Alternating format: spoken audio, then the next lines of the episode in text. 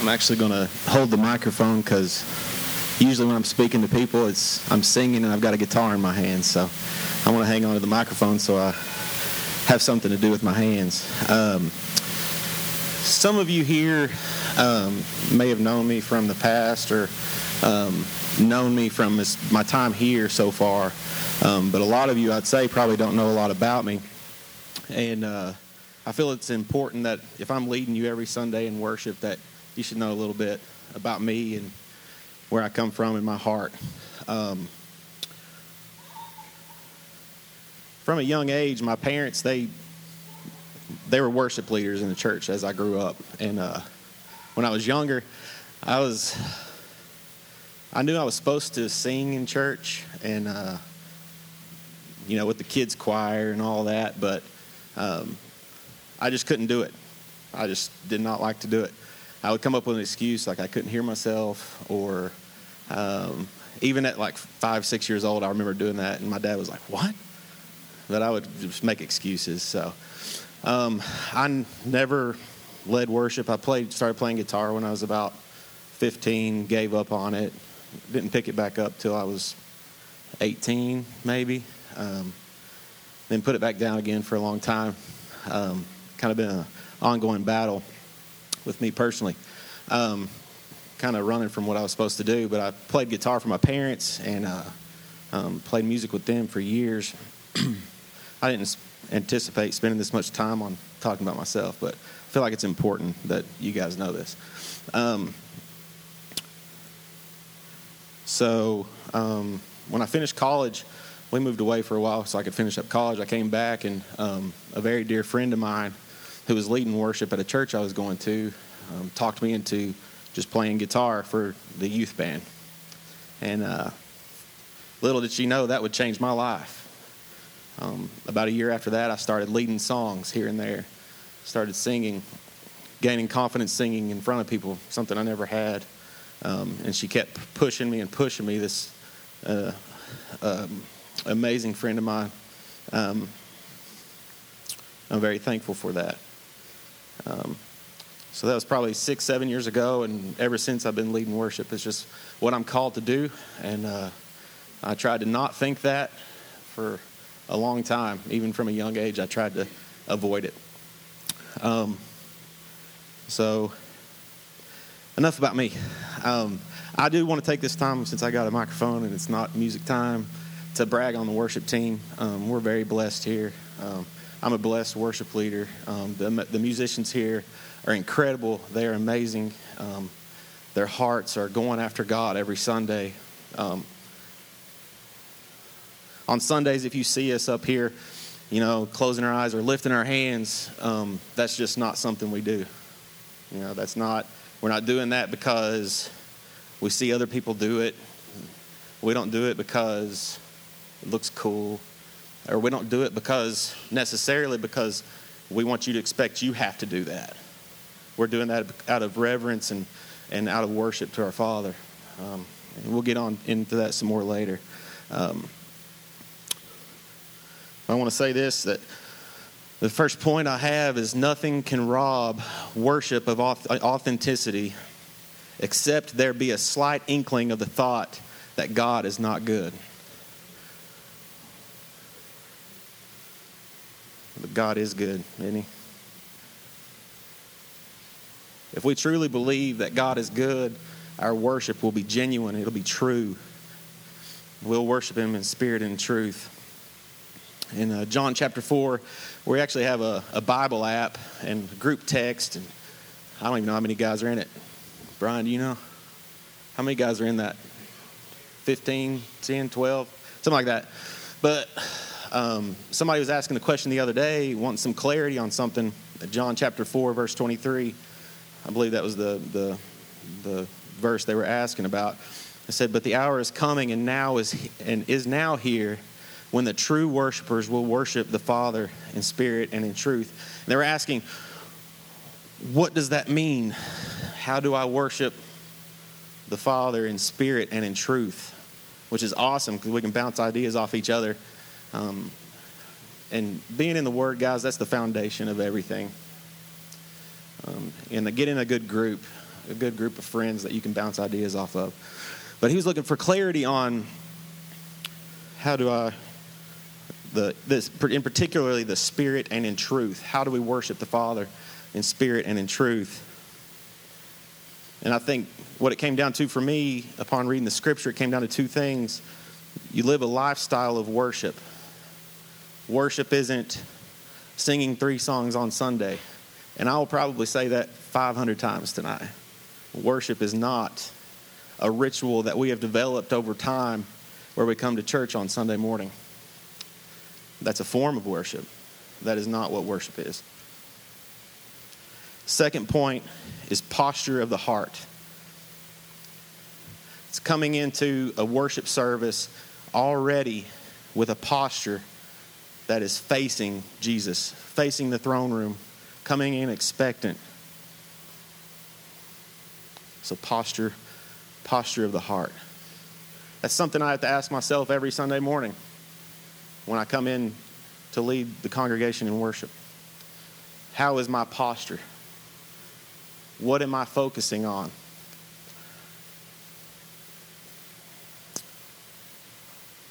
And I always want it to be on the Father. When we're postured on the Father, our worship can be nothing but in spirit and in truth. So we have three reservations, three things that could cause reservation when we're in a worship setting. I'm going to talk a little bit more about later on about the lifestyle of worship. Um, well, I'm going to move on to this. There's three things. We could write these down if y'all want to. Um, the first thing is fear of man. Fear of man. That's at the forefront of the next two points I'm going to give you. Whenever I first started singing, and this isn't, I'm just sharing this because I'm a worship leader and that's the perspective I have right now. But this this, this goes across the board. Um, we're all worship leaders. I feel like the Lord wants you all to know that. Worship leaders aren't up here, not just up here. Um, fear of man, that's at the forefront. We're afraid of what people will think. We're afraid, will they hear me sing? And I am terrible at singing. I did that for years. For years. Jesus doesn't care what your voice sounds like. It's all beautiful to him. When we lift up a shout of praise, when we lift up a song, it's all beautiful to him. And he wants you to know that as well. We have a fear of connecting emotionally to something. When we connect emotionally to something, that leads to connection. Sometimes the world will tell us that connections lead to heartbreak. The world will tell us that. That's not what God says. He wants to connect with each and every one of us emotionally. The third thing is distraction. I mean, we have our daily lives, but when we come into a worship setting, uh, distractions can be rampant sometimes. I've got three kids, and my second one, she can distract you from anything, anything at any time. So Jessica, I admire her. She's able to, she's got one hand hold, holding the baby. I can see her out of the corner of my eye. I'm like, oh, man, I can't look. She's like, got one baby jerking this way, and she's got one hand in the air, you know, singing. Um, I admire that about her.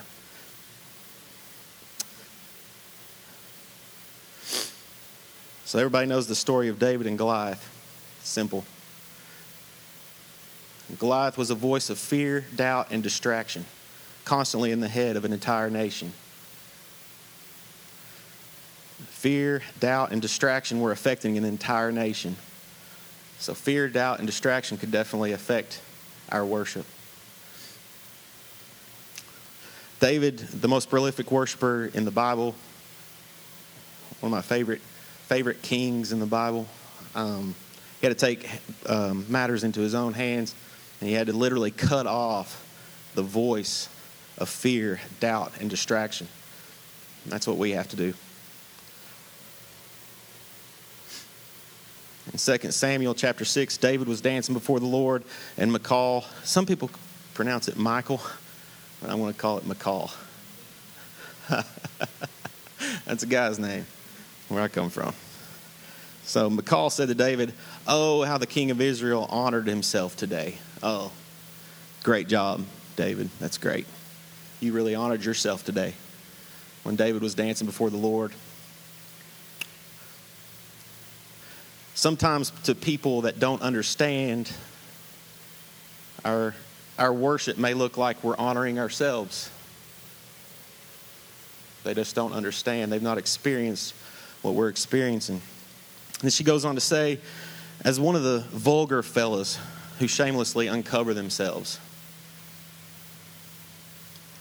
She didn't understand the goodness of God. Some people haven't ex- experienced the presence and the, the exhilaration of God's grace and what God's grace has done for us. They don't understand the why. Why are we celebrating?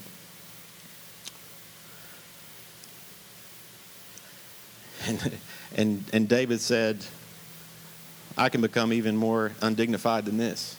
This is just the tip of the iceberg.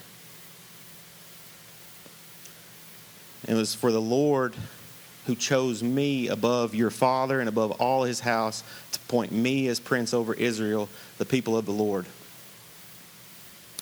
He's chosen us. He's chosen us. We're a prince.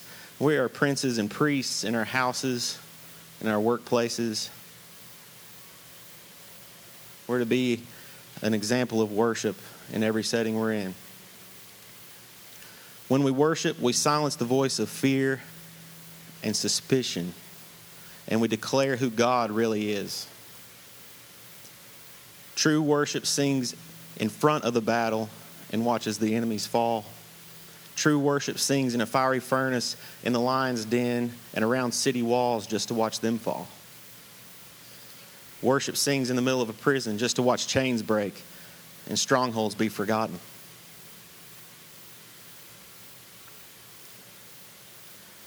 I'm going to talk personally about my life, some things I had to learn while developing this, my relationship with Jesus. It's just simple. Three simple things that I had to learn that I wanted to share with you guys. Maybe this helps you. Maybe it doesn't. Maybe this is elementary to you. I don't know. Maybe it's too deep. I don't know. I'm just saying it. We are not owed, the first point, we are not owed anything out of a church service. The greatest gift was already given. It was already given to us. It's provided. Used to walk into a church service, and uh, hey, Jessica's taking a picture of me. It's going on the Facebook. I used to walk into a church service, and I would gauge, oh man, man, that worship wasn't that good, or oh, they worship different than I do. I don't understand that. Um, I'm not going back there. Um. I didn't like the song choices they made. I don't like that song. Or I liked that song, even that way. Oh, man, I loved that worship. I loved every song. But that's not what worship is about. I found that I got, we're not owed anything out of a church service, but I came away from a church service transformed when I postured my heart vertically. It doesn't matter if it's hymns, Southern gospel, modern worship, contemporary, yodeling. It doesn't matter. It, it, I'm going to praise Him. If we're if we're posturing our hearts, the, one of the first things, if we posture our hearts vertically and we focus on the good things of God and we worship Him in spirit and in truth, it doesn't matter. It doesn't matter what they're singing, how good it is.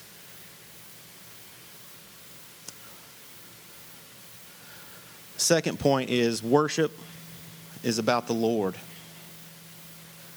Several times in Scripture it says, give God the glory, do His name. And I want to give you these scriptures so you can go back and look them up if you want. Psalms, Psalm twenty-nine, verse two. First Chronicles sixteen and twenty-nine. in Psalm ninety-six, verse eight, I believe it is. And they all say three times it says, in just those three verses, it says, give the Lord the glory, do his name. We must enter the sanctuary with thanksgiving and enter his courts with praise.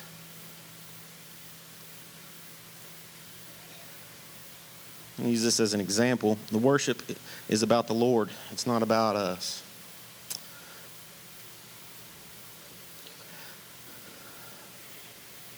So what if we showed up? Jessica, when I turned thirty years old, Jessica threw me a surprise birthday party. And I came, and I was surprised, and because it was a surprise party. But anyway, she surprised me with this beautiful guitar that I thought I would never, never own. It was amazing. But they came and they provided food, fed me. Some people gave me gift cards, and she gave me a guitar. What if we showed up to a surprise party and everybody was like, where's my gift? Where's my gift? They expected you to give them a gift. We would be kind of dumbfounded. Most of us would probably try to figure out some way to get them a gift. We find out some way. That's kind of what we're saying when we come into worship, and we're expecting to get something out of it at the first. That can happen. Transformation can happen.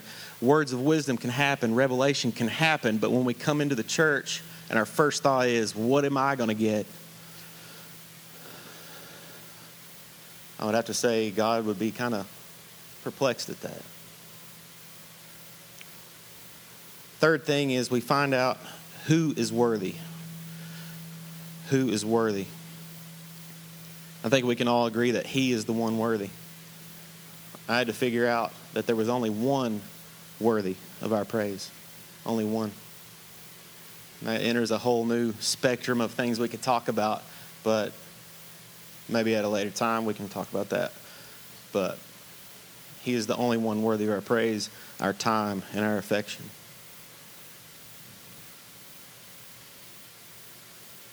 I want to say this again. Worship is not a three-song set at the beginning of a service on Sundays. It's not a worship night. It's not a three-night event we call revival. It's one hundred percent about the posture of our hearts and adoration of who God is. What can happen if we worship from a posture of what can I give rather than what can I get?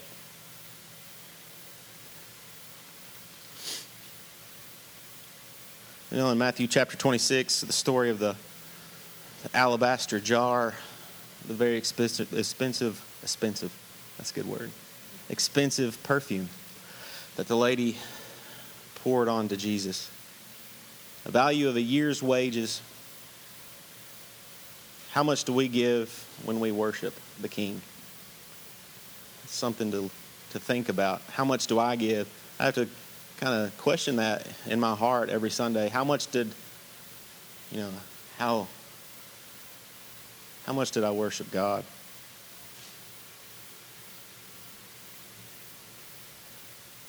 I said it was a uh,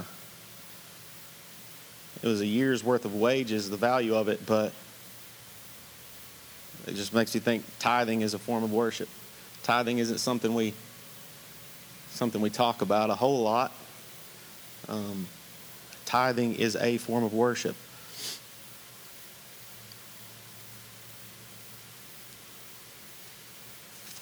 At the end of uh, chapter twenty-six, Jesus says to the disciples, well, at the end of that part, verse thirteen actually,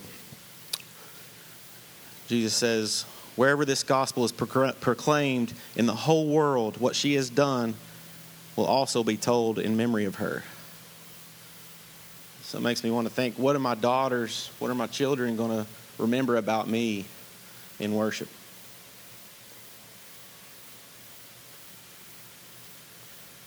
Will stories be told of, of my worship lifestyle or anything like that? Isaiah chapter six, Isaiah, Isaiah saw the Lord seated on the throne, high and lifted up. He wasn't worshiping just, worshiping just to get something. He was on his face. He received vision, guidance, calling. All that can be received through worship. When we pour out our affections on God, when we give Him what He's longing to hear, He can pour into us what we're longing to hear. If you're waiting for an answer on something and you've been praying about it, you've not tried worship yet, give it a spin. Take a little time alone, put on some music and worship.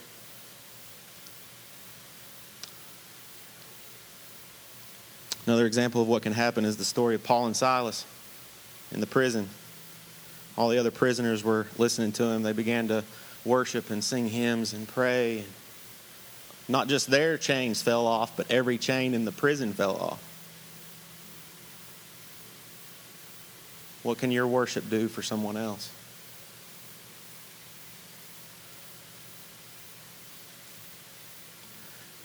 So you ask, why? Why did... Why did everyone benefit from this? Why did why did the person sitting in the back corner that's kind of had a long morning or had a long weekend or has three kids that they're dragging into church, they're distracted, how do they benefit from the worship that goes on here on Sunday mornings? In the book of Habakkuk, chapter three, verse four, it says, and his brightness was the light. He had horns or beams of light coming out of his hands, and there was the hiding of his power. In his presence there is power. All we have to do is pursue it. Rarely do we experience a church service where every person in the I th- I'd say I would. I'd, I'd say the the times I've experienced it are very, very few, but I know I have experienced it, where every person in the church was pursuing God and worshiping in spirit and in truth. Rarely does that happen, but the power is in His presence. Whether or not we're focused on that, the presence that comes into this place on Sunday mornings, the power is there. So those that are in the room benefit from that power. But I want to be, this is just a personal thing, I want to be the pursuer. I don't want to just be the benefiter. So we can ask ourselves, am I the pursuer or the benefiter, or benefitee? I guess that would be right.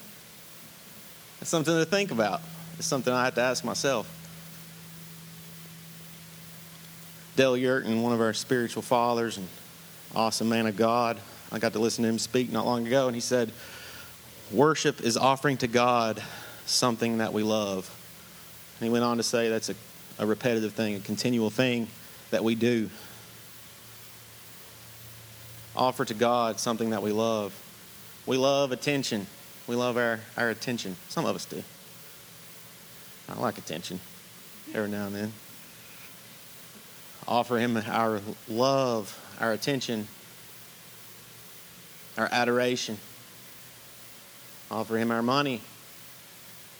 We talked about that a little bit lately in, in uh, some uh, the Bible app that we're part of.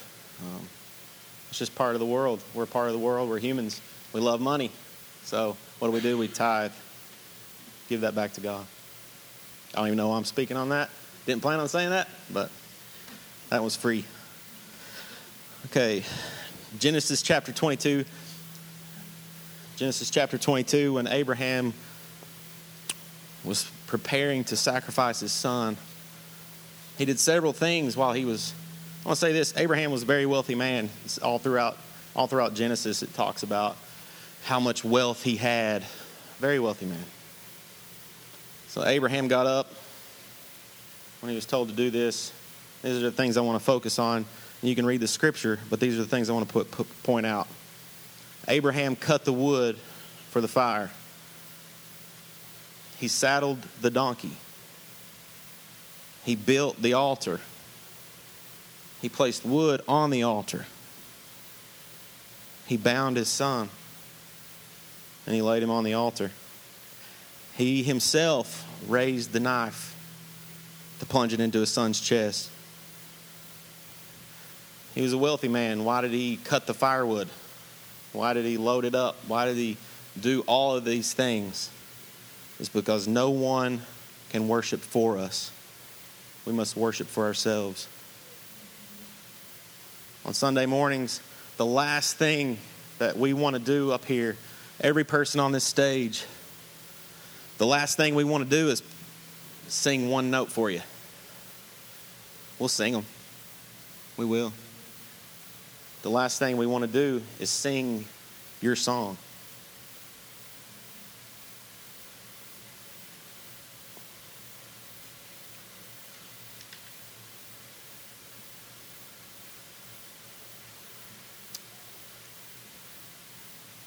Among these things, I know I'm kind of bouncing around, so I apologize for that. Clay asked me to, Clay asked me to talk, and this is a couple weeks ago, I guess, maybe. Kind of talked about it.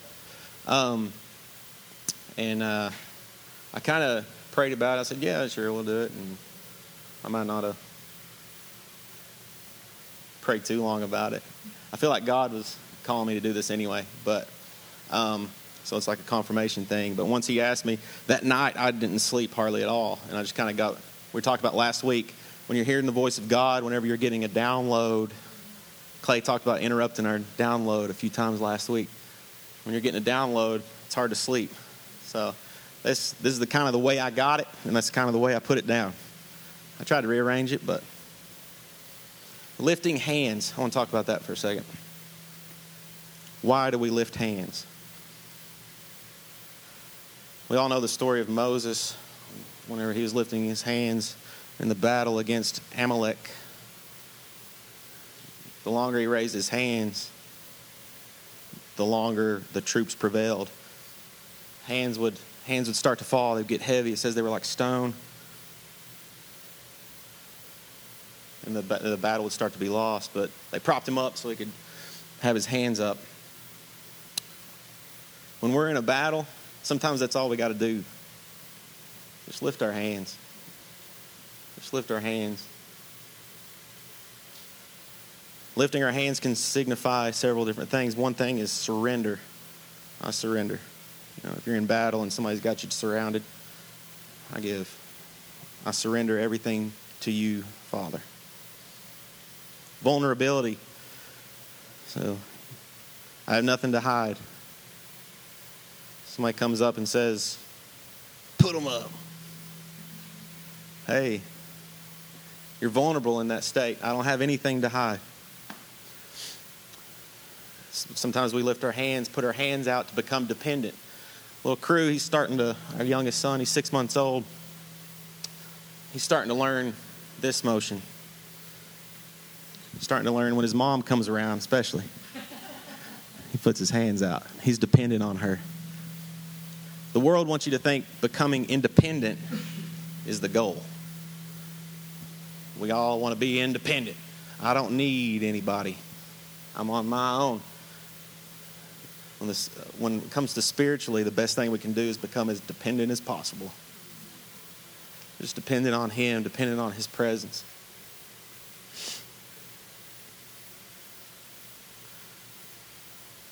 We're nothing without Him. Fourth thing that it can signify is to re- receive something. If, if Jeremy's going to hand me something, I'm going to put my hands out and I'm going to receive it. Sometimes whenever we're ending the, the message, Clay will kind of say, lift your hands. And he's praying a prayer of blessing. He's praying a, a prayer over the congregation. And as we lift our hands, what that means is we're receiving what he's praying over us. He's making a declaration. We're receiving that declaration. If we're singing a song that says, my fear doesn't stand a chance, I receive that. Amen.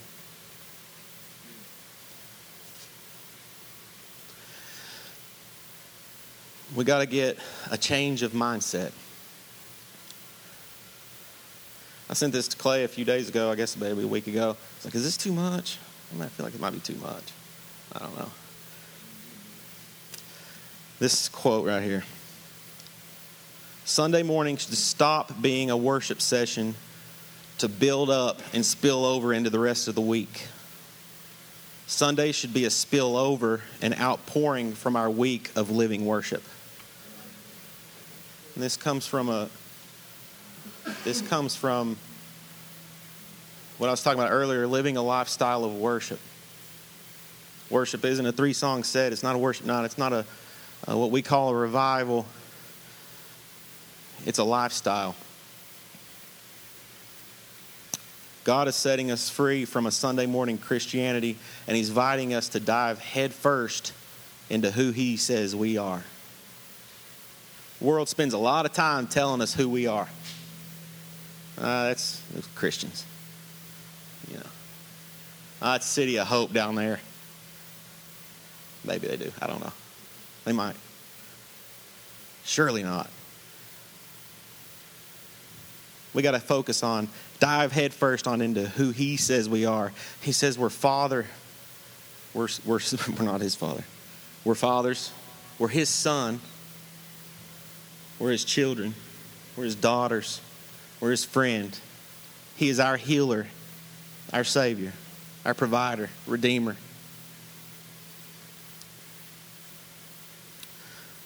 And I've, I've got to say this because me and Jessica, we've been dating. We've been dating a while. we've been we've been we've been married eleven years, and we dated for five years before that. So like half my life we've been together, and I've known her dad for sixteen years. Her my father-in-law. If you've ever met Mike, he's the most amazing man I've ever met. One of the most amazing men I've ever met. Whenever we first started dating, me and Mike, Mike would say, "You want to go fishing?" I'm like, "Yeah, I want to go fishing." We'd get out there, and he would be on the front of the boat, running the trolling motor. He'd fish every cast. Praise you, Jesus. Constantly. Every waking minute. Every minute. I was like, man, this guy's, this guy's, he's pumped. Every day. Every day. He was excited. We'd be driving down the road and he would start speaking in tongues. In prayer.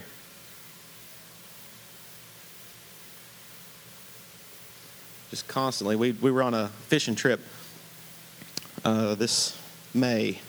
We went fishing and there's all a bunch of guys out, you know. They're having a good time. And me and Mike are sitting there on the back of the boat, and every fish we caught, probably, I don't know, thirty fish or so. Every fish he caught, he would yell, "Thank you, Jesus. Thank you, Jesus." Mike is the perfect example of what I'm about to talk about, and that is a constant lifestyle and posture of the heart across across the board, throughout life, Monday through Saturday, not just Sunday morning. It's a constant time of prayer. You can go about your day. It's something that has to be learned. It's something that I'm trying to learn. Go about your day as I see patients throughout the day. Trying to be thinking of the good things of God. Praising His name. It doesn't have to be audible every time. But if it is, even better. Even better. It's a good witness. People need to hear that. But it's something we develop over time, the ability to go throughout our day, to drive, to work, to take care of children, to cook dinner, to, which I don't do much of. I don't know why I said that. I just seen my wife. She's a good cook. It's something we have to learn. And one of the last things I want to talk about is, how does worship affect the supernatural versus the natural? So natural and supernatural. Something something that's natural is something that you can feel. It's sensory. Something that's natural is carnal. Something we can see, hear, smell, touch, or maybe even feel. Sometimes when we come into worship, we hear music. When we come into worship,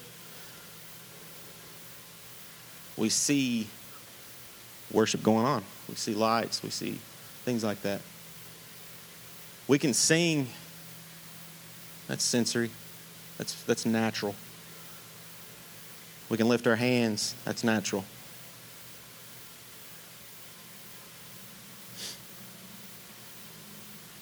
We can feel something. We can feel something that's a natural, a natural thing. When you think on the good things of God, I get excited. I get very excited. But the question is, how do we turn those things from being natural into supernatural? They become supernatural whenever they trigger something in us that causes a transformation. And that's something we all have to figure out. We have to, when we come into worship, we need to sing, lift our hands, feel the emotion. That's okay.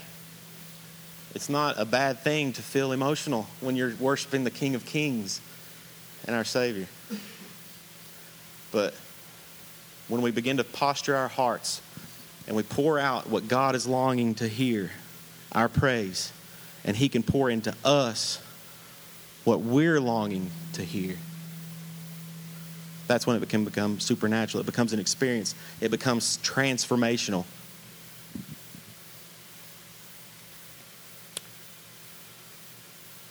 There's five points I want to end with, and these are about how to to move, some kind of basic things we can do to move from natural into supernatural.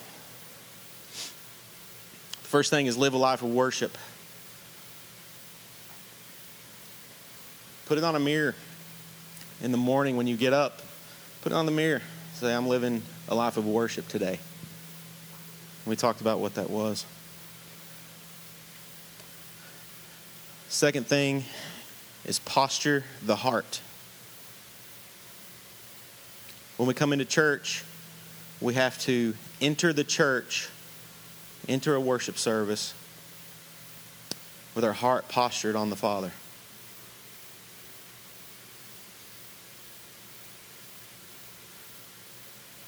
I know it's hard to do sometimes. We've got a lot going on. But if we can get in the habit of that, it's something that's learned. It's something that's developed. Me and Jessica were talking about over here. She comes in with two kids, and it's hard to posture your heart when you're dragging two kids up here trying to figure out where you're going to stick them. Usually mother, her mother-in-law gets it. My mom gets them. But it's something that we have to learn to do. We have to learn to, as soon as we get in here, we have to posture our heart on the Father. Third thing, we have to squash the fear of man, emotion, and distraction. We have to squash it. I went through it for years. Years, still go through it. I still fear man. As much as I'd like to stand up here and say, I've conquered it, I've got the way. It's not true. I'm still working on that. Every bit of this, every bit of this I've said tonight, I'm working on it. The fourth thing is we must step out and sing our own song. We bring our own voice to the table.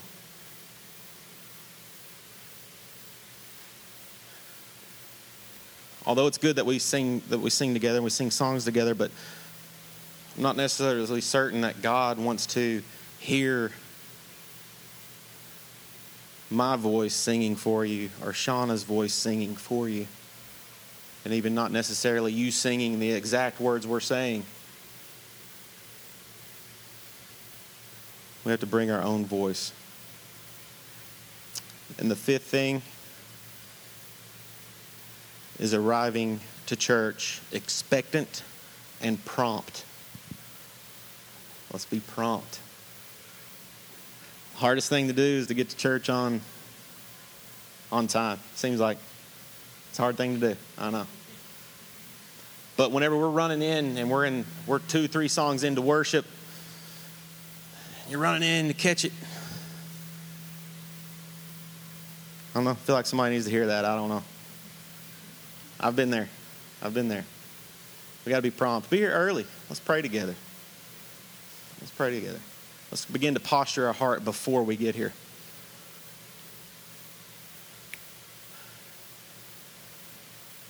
All right. Then we're going to move on into the lab section. lab section. Is that all right? Is that good? Good, everybody? If I didn't clear any anything, clarify anything very well, or there's something that you have a question about, like, what are you talking about? Please come and ask me. Come and ask me. I'd be glad to glad to share with you what I think, or, or what the share my heart with you. Um, we the last couple the last couple of weeks we did a. Um, at the beginning of lab, we just kind of took a minute to honor the Holy Spirit. We're going to do that tonight. But I'm going to kind of go over what we're going to do in lab. That way, if you want to jet, if you want to get out of here, go ahead. I'm just kidding. It's not that bad, for real. So we're going to take a minute. We're going to honor the Holy Spirit. We're going to listen. We're going to posture our hearts toward Him. And then we're going to just sing a couple songs together, something super simple. And uh, we're going to practice what we've been talking about. I might sing. I don't know.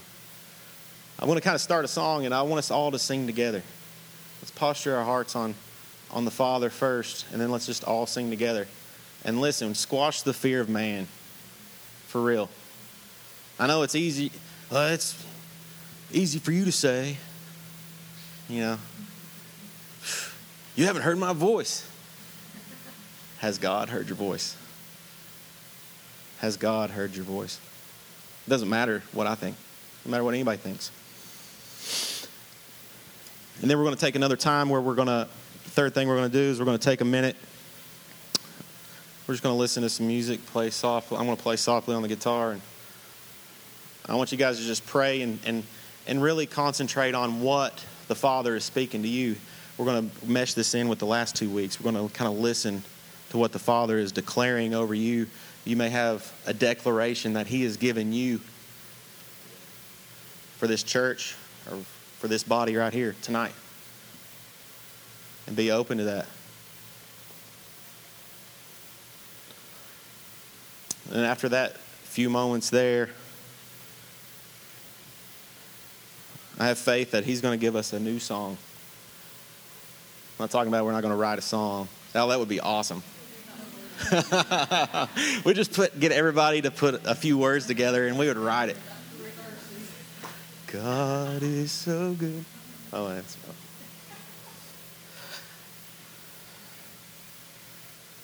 So, in that time, it doesn't have to be words. I just want us to, to sing. It doesn't have to be a, a certain song. I'm just going to kind of play through some stuff, and, and let's just step out. I kind of back up from the mic when I do it on Sundays, just so I don't scare people. I kind of back up and just squall real good. It doesn't have to be a squall, but whenever, can I say this? Worship doesn't have to be hysteria. It doesn't have to be crazy. But there's something awesome about when everybody in the room is singing with a unified voice. Guys, if you've never experienced that, it's like heaven. It's amazing, and we're gonna we're gonna do that tonight. But that's the four things we're gonna do, and I'm just gonna kind of put on a loop here, and we'll just take about a minute, and we'll just kind of posture our hearts. Let's just focus on the good things of God.